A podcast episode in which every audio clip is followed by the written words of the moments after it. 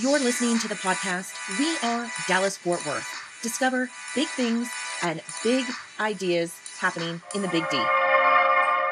It's Becca. Welcome to another episode of We Are Dallas Fort Worth.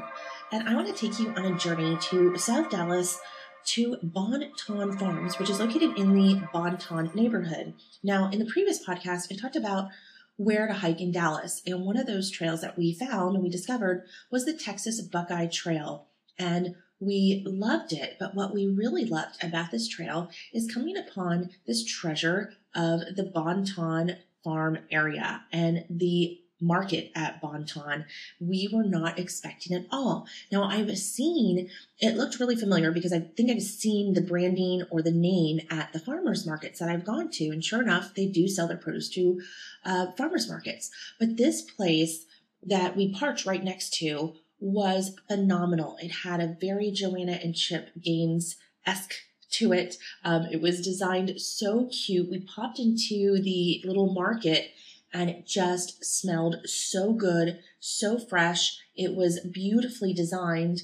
And um, we said, okay, let's go do our hike first over the Texas Buckeye Trail, and then let's come back and let's find out what is going on here. What is this place?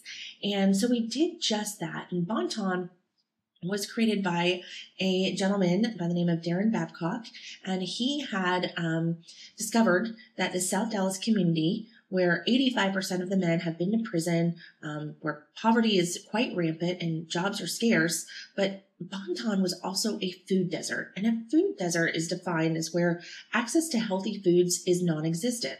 So in this neighborhood, they had two markets, so just two like convenience stores with potato chips and candy bars, um, soda, things of that nature. Um, so when a town, when an area only has that kind of uh, convenience store and no access to health foods, it's considered a food desert. And so Daron went on this mission to change that. And he has created quite, um, quite an area here. I would, not even a place, just it's this area that has um, a farm it has a honey company, a car company with a transportation initiative, a lawn care service, a market and restaurant, a private Christian school, a 40 plus acre farm, a housing initiative that's beautiful right next door, um, and much more to create uh, over 30 jobs so, um, so far. Um, on the blog, I did pop in a video to learn more about this farm um, where he gives people work. Um, he gives people fresh food to eat, and it's open open to the public. You can go in there and you can grab lunch. You could grab produce to go. So um, they had delicious coffee. I ended up with a um, a really really yummy iced tea, a brisket sandwich. Um, my husband had a hamburger, and then I had um, some honey butter pecan ice cream. That was phenomenal. Um, I was able to take these jars of cinnamon honey to go, which made for really really cute little gifts.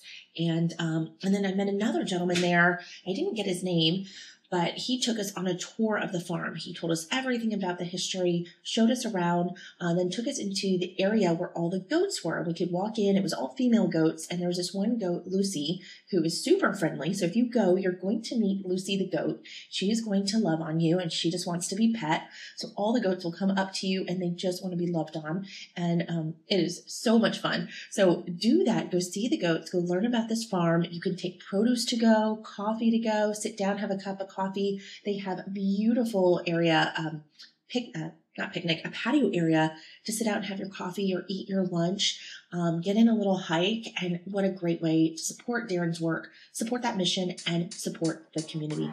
Okay, guys, link is in the show notes. Until next time, bye.